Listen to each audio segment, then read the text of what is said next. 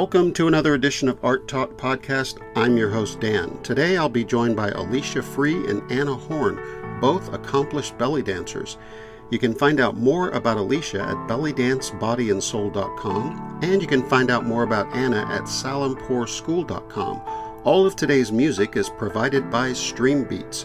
If you're interested in being on this podcast, send us a message via our website, artworkpodcast.com. You're going to hear a quick sponsor message, only takes 30 seconds, and then we're going to get right to our interview. You definitely want to stick around for that, so we'll be right back.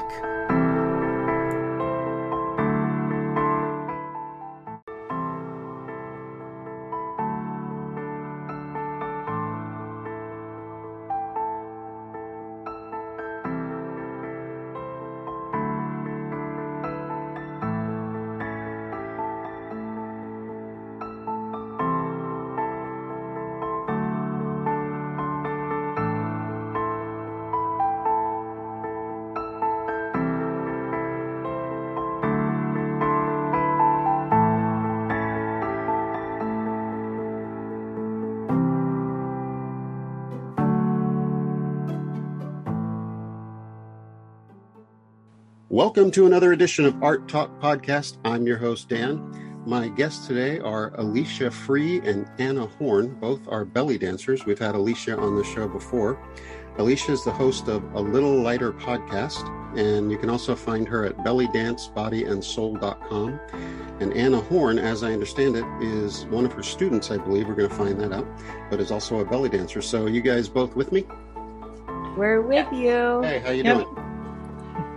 We're hey great. There. So Anna is not my student, actually. She should be my teacher. We danced together in a band. Oh, nice. Okay. I don't know where I got student from. It might be, I don't know. I walked 6,240 steps today. Maybe my brain's a little dizzy. Ooh. So. Sounds like fun. Well, I read that 10,000 steps a day is what you want to do. So I thought, I'm going to give it a shot. So I got up to 6,200 and then I went, oh, I have a podcast to do. So I came back. So. How long does it take to do 6,200 steps? It felt like I was gone for, I was focusing more on the steps, but I think I was gone for about almost an hour. Oh, wow. You're supposed to walk more than an hour a day. Look at that. Yeah. I used to do 10Ks. And when I was younger, I would do like 2 or 3 10Ks a week. And I got to where I could go, 6.5 or up to 10 miles sometimes pretty fast, but then as you get older, the back doesn't agree with that anymore, So, so Alicia, you've been on the show before, but this is Anna's first time. So how you doing, Anna? I'm great. How are you? Good, good. So tell me about your experience belly dancing with Alicia. With Alicia, it's been great.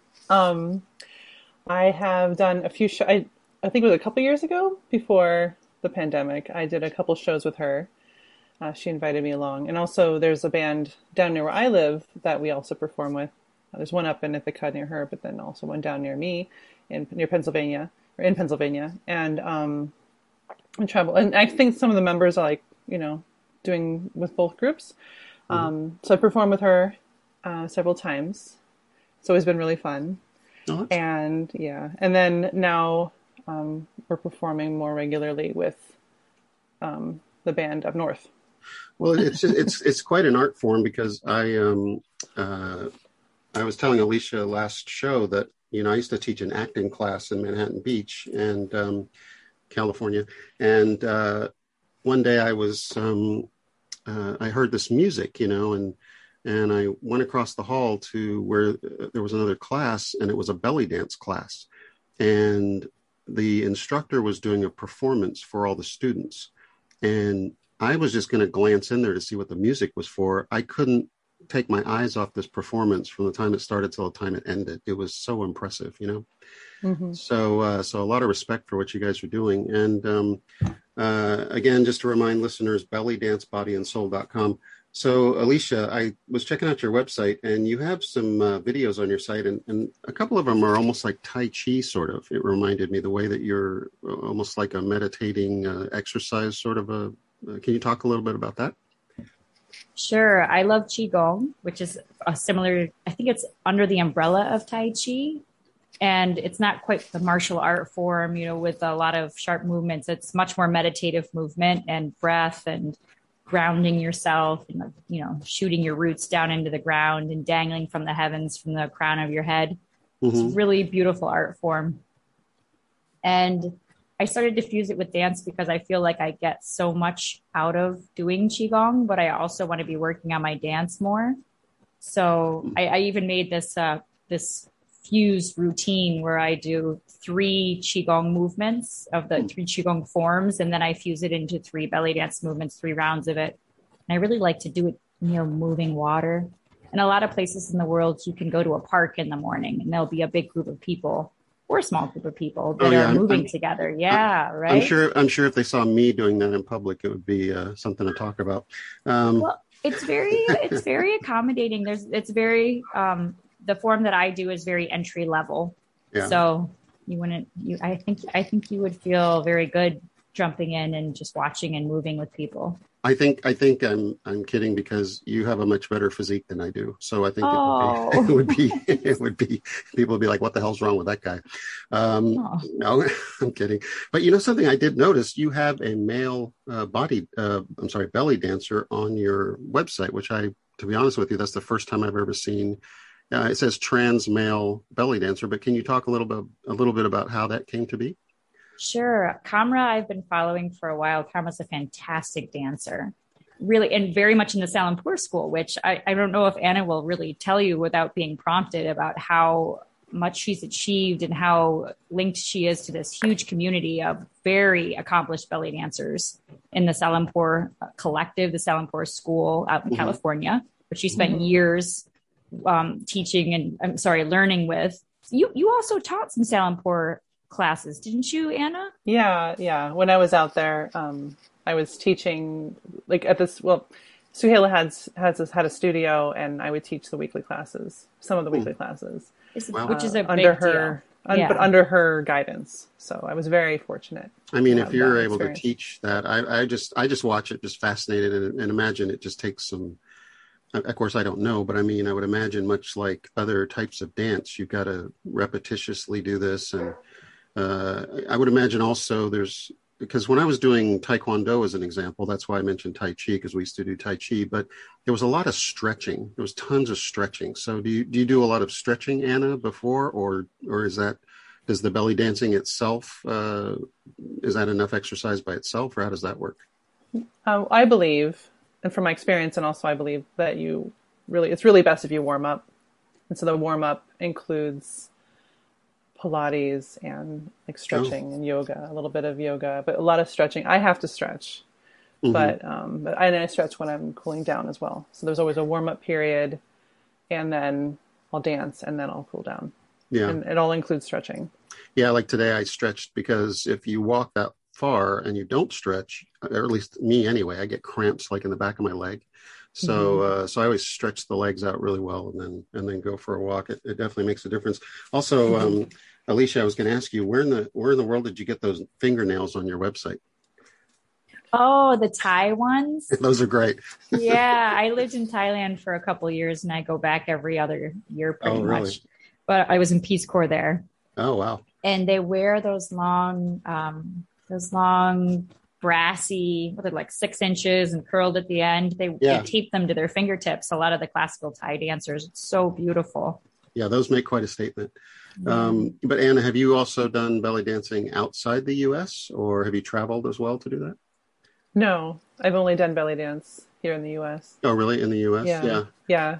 I've traveled, but not to do belly dance. Oh, well, I mean, that sounds like something you could do anywhere and people would enjoy it. It is. Yeah. Yeah. No. As far as in the U.S., what types of shows have you done? I have done quite a few shows. When I was in California, when I was studying in person with Suhaila Salimpour, I was part of the Suhaila Dance Company. And so we did all kinds of things. We did street festivals all the way to stage performances with professional light and sound crews. So I've done a whole bunch of different kinds of shows. Can you talk? Can I interrupt? Go ahead, Lisa. Anna was the snake dancer. Okay. She used to dance with a snake. Oh, wow. Anna's not going to tell you how cool she is. She goes, no, I got to share. She's very humble. Is there a video of this? I want to see video of this. I have photos. I'll send you some photos. Oh, that'd be cool. Yeah. And she also danced in restaurants too, out in California, which is it's pretty cool.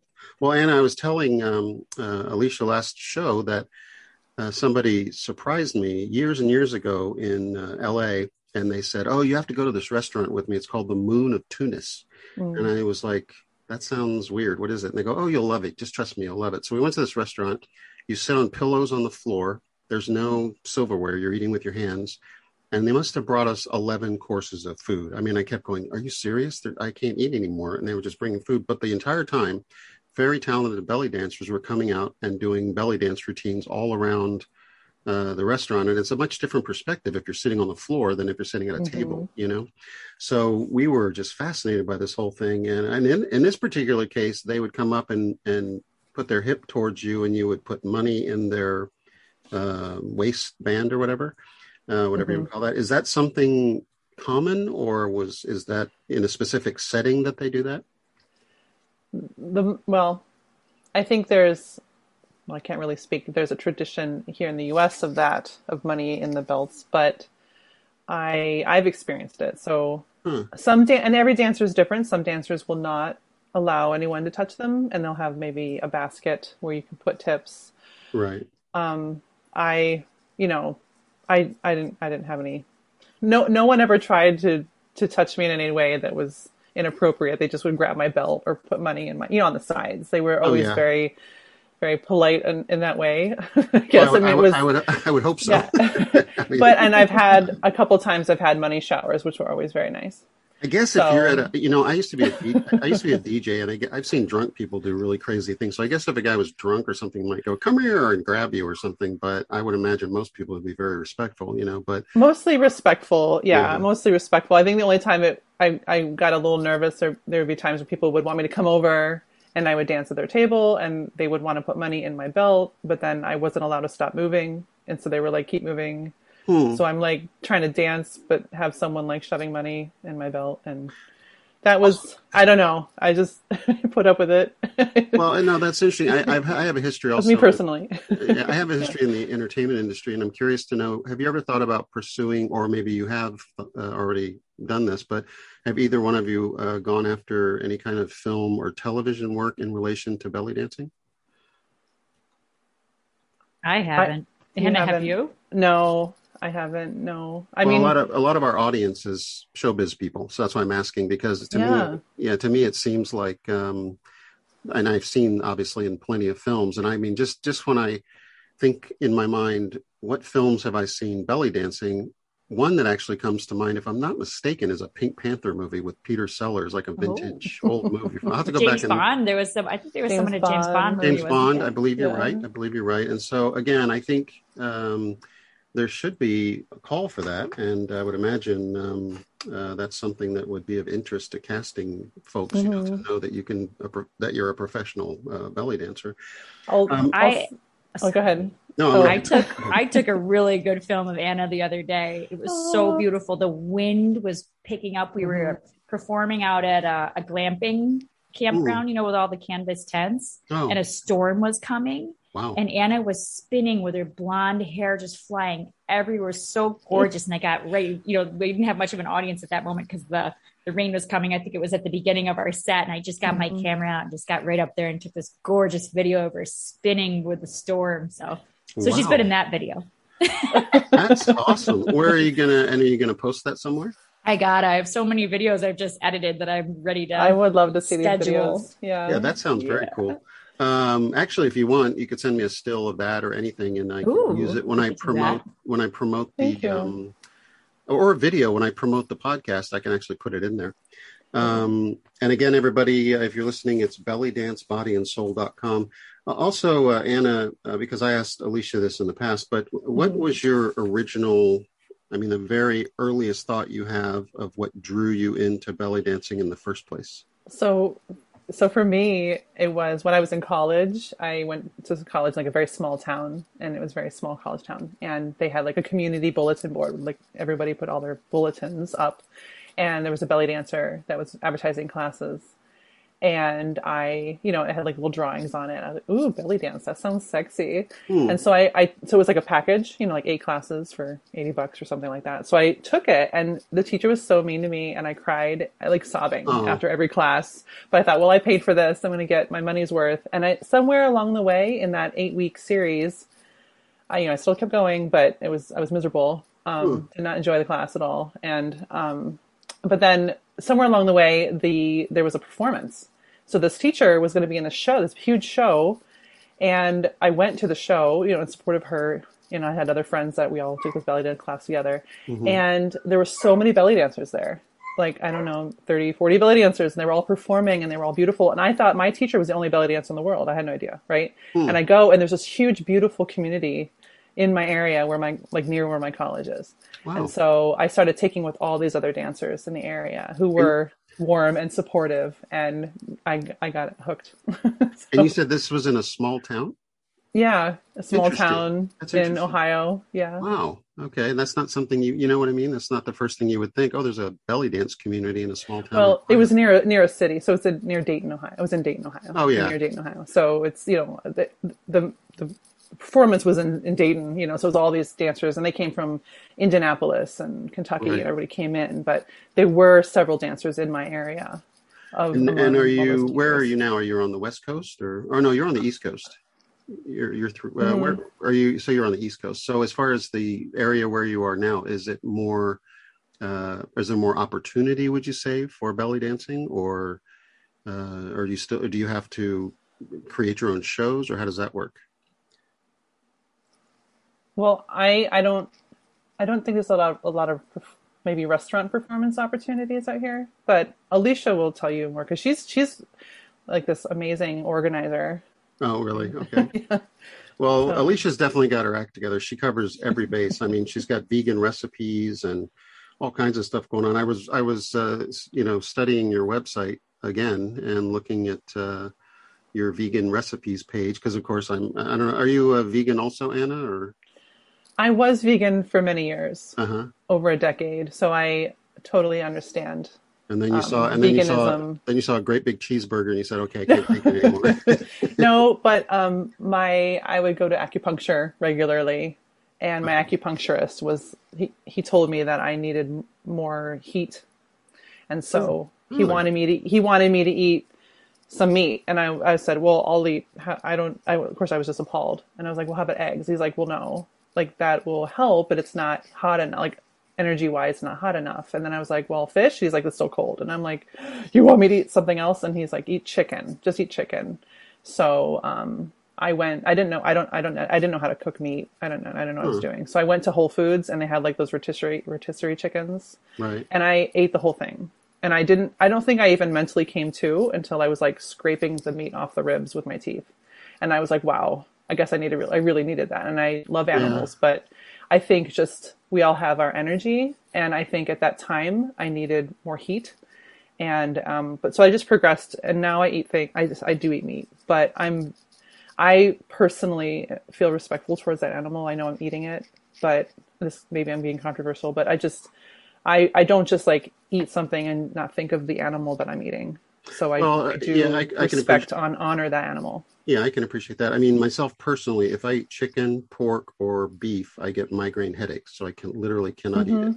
Mm-hmm. My mom cannot eat chicken because apparently they inject antibiotics into them, and she's allergic to that. Mm-hmm. And then something to watch out for, if you buy baked chicken in the grocery store and it's in plastic, the plastic's got BPA poisoning in it. And I'm not saying that to alarm anybody, but it is what it is. So it's better to oven bake your own chicken without any kind of toxins involved, And so that's just my, because I'm all about, I have a health history that forces me to sort of look at what I consume and all that kind of thing. So I drink water out of BPA-free plastic or glass only.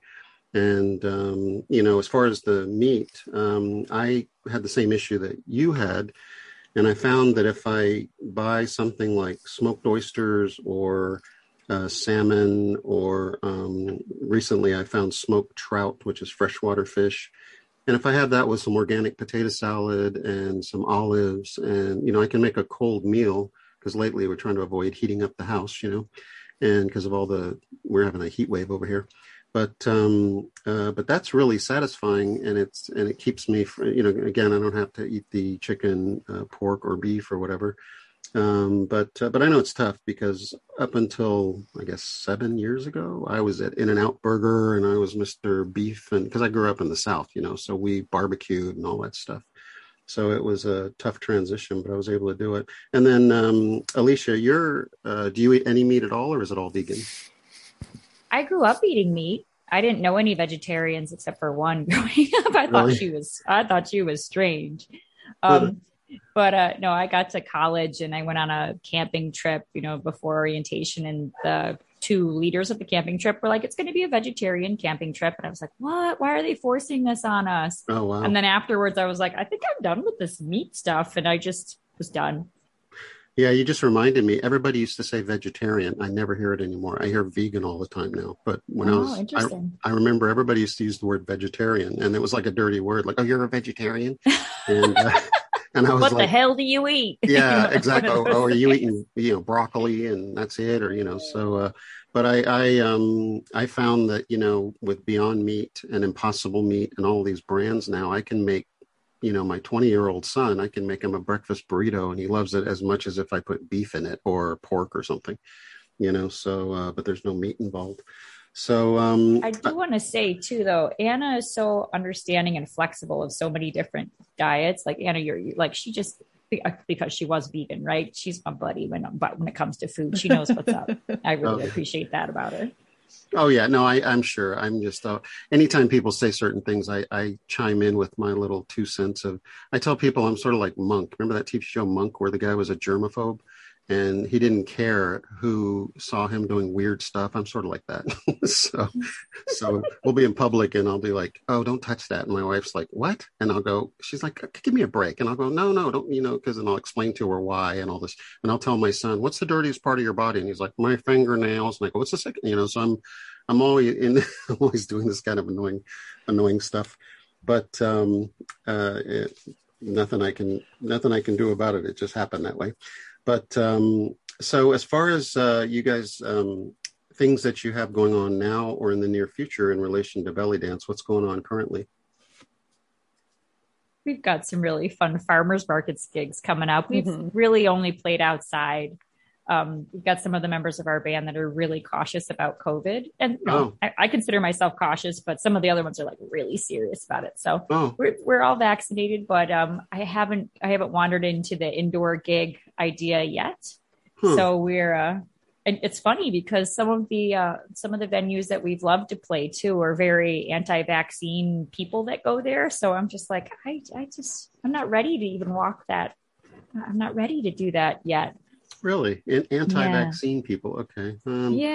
Well, maybe you can do what Jimmy Kimmel did. He made a mask that looks like his face. So when he puts it on, you can barely even tell he has a mask on. I saw a guy at the grocery store like that, and he had a big old beard, and his mask had his beard on it. It was beautiful. Right. It's great. It's a great idea. And then you can have your mask on with all these mask deniers or whatever people call them. And I'm pro mask only because I've got, along with all my other weirdness, I've got chronic allergies. And so I used to wear a mask sometimes outside in pollen season, you know, just to avoid having to take antigen shots and all this stuff they used to give me when I was a kid. So, some people and there's even masks before the pandemic, there were masks that said allergic across the front of them. So people wouldn't think, why are you wearing that mask? You know? So, so that was an interesting thing. And, so I'm talking to all different types of artists, you know, in this podcast, and I've got to say, you know, the belly dancing form of art, because that's what I consider it, is a really fascinating one to me. So when it comes to thinking about this as an artistic sort of art form, let's say, Anna, do you view it that way, or how do you view belly dancing in that respect? I view it as an art. For me, what has real meaning is when I'm in a choreography and I'm performing or even just practicing and feeling that emotion tied to the movement is where the magic is for me. Are you able to, when you're doing this performance, are you able to, because like as myself, if I'm doing a certain type of a performance, let's say acting or something, there's a lot of preparation and relaxation that goes on only because of the inhibitions and, you know, you've got to go out there and deliver to an audience and that type of thing. So is this a way to express yourself where it kind of, because of the nature of it, does it sort of get rid of that sort of inhibition type thing? Or if you're performing, or is that still part of the process? I don't know how to answer, but I mean, I do, but I've always, even though I go to a party and I'm in the shy corner, right? But on stage, I don't feel any inhibition. Like I feel like I can present to, like I feel comfortable in front of a group of people, so even though like it's freeing then. It's freeing. Okay. And even when I perform, I'm not like, I just allow myself to feel what I want to feel and dance how I want to dance. And I worry about the, you know, am I going to slip on the floor? Am I going to catch on a cord? Like, that's actually where I'm hanging out. Like, as far as like worrying about my physical space, but like right. my insides, my mind is focused on the story that I'm telling through my dance. Yeah, like, Right. What prompted the question was that, you know, I've seen flamenco and belly dancing both in person. Alicia's got a flamenco dancer on her website. Mm-hmm. And when I was a kid, my parents took me to see flamenco more than once because of my mother's heritage. And I was so impressed with the strength of the performance. It was a very strong, powerful sort of a delivery.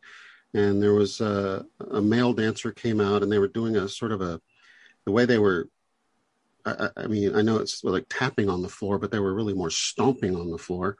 And they even had a stage that was a raised stage a little bit so that it echoed the sound, you know, and I just remember being mm-hmm. really taken by this really powerful performance. And then you watch belly dancing and it makes you feel really relaxed and enjoy it. It's a very enjoyable type of experience. They're totally different, you know, types of performance. And that's why I asked the question, because I'm wondering, you know, how it affects you to do that. Well, yeah. And one thing too is, I think I've learned, and I don't know where I learned this. I mean, I've been on stage since I was really little. Like I was, you know, played musical instruments and stuff. Mm-hmm. But I've learned to harness that nervousness and then use that to project energy.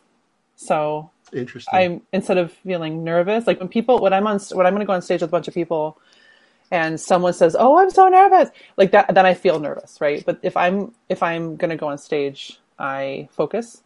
And, but then I might still feel that, like that revved up energy, which could be nervousness, but it's like this revving up, but it's also butterflies.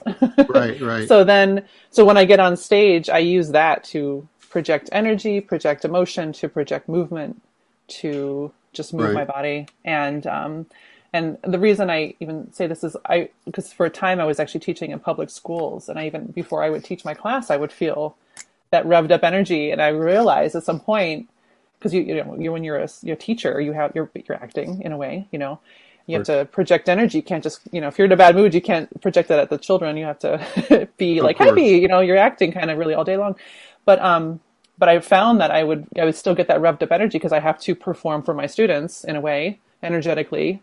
And then, but then there was nowhere for me to send it to. So I remember that was something I struggled with as a you know, working in the public schools. Oh yeah, where am I going to, you know, I have so much energy for getting ready. And then, so I had to learn, and I think that's where I kind of realized what that was, that pre-performance energy. Is like, oh, that's what that is. So now, you know, I need to know how to redirect that while I'm teaching, which I learned to, but then I was like, oh, now when I'm going to go on stage, that's what that is, you know? Mm-hmm. Yeah, when I was in theater, they somebody, I don't remember who said it, but they said, close your eyes and visualize the audience, and then visualize yourself standing on the stage, and visualize all their energy coming at you from each individual person and hitting you, and that makes you uncomfortable. Now, what I want you to do is turn that around. Now you take all your energy and you blast it out at all those people individually, each one, whenever you speak. And wow, did that change the performance? You know what I mean? Mm-hmm. Just that sort of a thing. I want to remind everybody, we're talking to Alicia Free, and we're also talking to Anna Horn. You can see more about Alicia at bellydancebodyandsoul.com. And we are just about out of time. So any final words from you, Alicia? Any final thoughts or things going on? Sure. Anna talking about her perspective when she's dancing, it made me remember how I'm really excited about channeling the muse, which I think a lot of artists are also into, in addition to harnessing your energy, whether it's nervousness or sadness, and turning it into art. I really enjoy being a receptacle, is that the right word? A vehicle, I think that's better, of the muse. And I feel like this past year or so, when I've been dancing under the trees a lot more, you know, rehearsing outside, and that I've just gotten a lot more of that energy. I think it comes from the sky often. And I'm looking out the window right now at these fireflies. And the other day I was like, fireflies? Why am I not fire dancing with the fireflies? Oh, that's a great idea. So yeah, when we get off of this, I'm going to light up my fire bowls outside in the woods. Good. Dance with some fireflies. That's a good idea. Yeah. I love fireflies. We don't have them here. I miss fireflies. We see them in Iowa. When I visited my grandmother, we see them in Iowa when we were kids. And Anna, any final thoughts or words from you? Yes. I would also, I would like to say that my school where I study and also where I work is salimpour.com. Salimpour, how do you spell that? Salimpour. Salimpour school.com. And that is the main website for Suhaila Salimpour's school. Okay. And the Institute. Perfect. Of which I'm a part. Yep. Yeah, it's world renowned, and it's Suhaila has changed the world of dance. Like I've just learned in the past few years what a huge impact Suhaila Salimpour has had on belly dance world, and also bringing belly dance up as an art form along with other dance forms. So that's part of why I'm going to go ahead and I'll put that in the description. Please do. Yeah, anybody that wants to can just click on the link and you'll go right to it. So our podcast is heard on all platforms. So we're on Apple, we're on Spotify, we're on Anchor, we're all over the place. So whatever service anybody is using. And today we've been talking to Alicia Free and Anna Horn, again, bellydancebodyandsoul.com. And then I'm also going to put that other web address, which I can't remember right off the top of my head right this second, but I'll put it on the description. And again, really enjoy talking to you guys. We are unfortunately out of time, but I want to thank you for being here. And until next time, we'll see everybody later. Thank you so much, Dan. It was a pleasure. Thank you, Dan. All right. Thank you, guys. Thanks.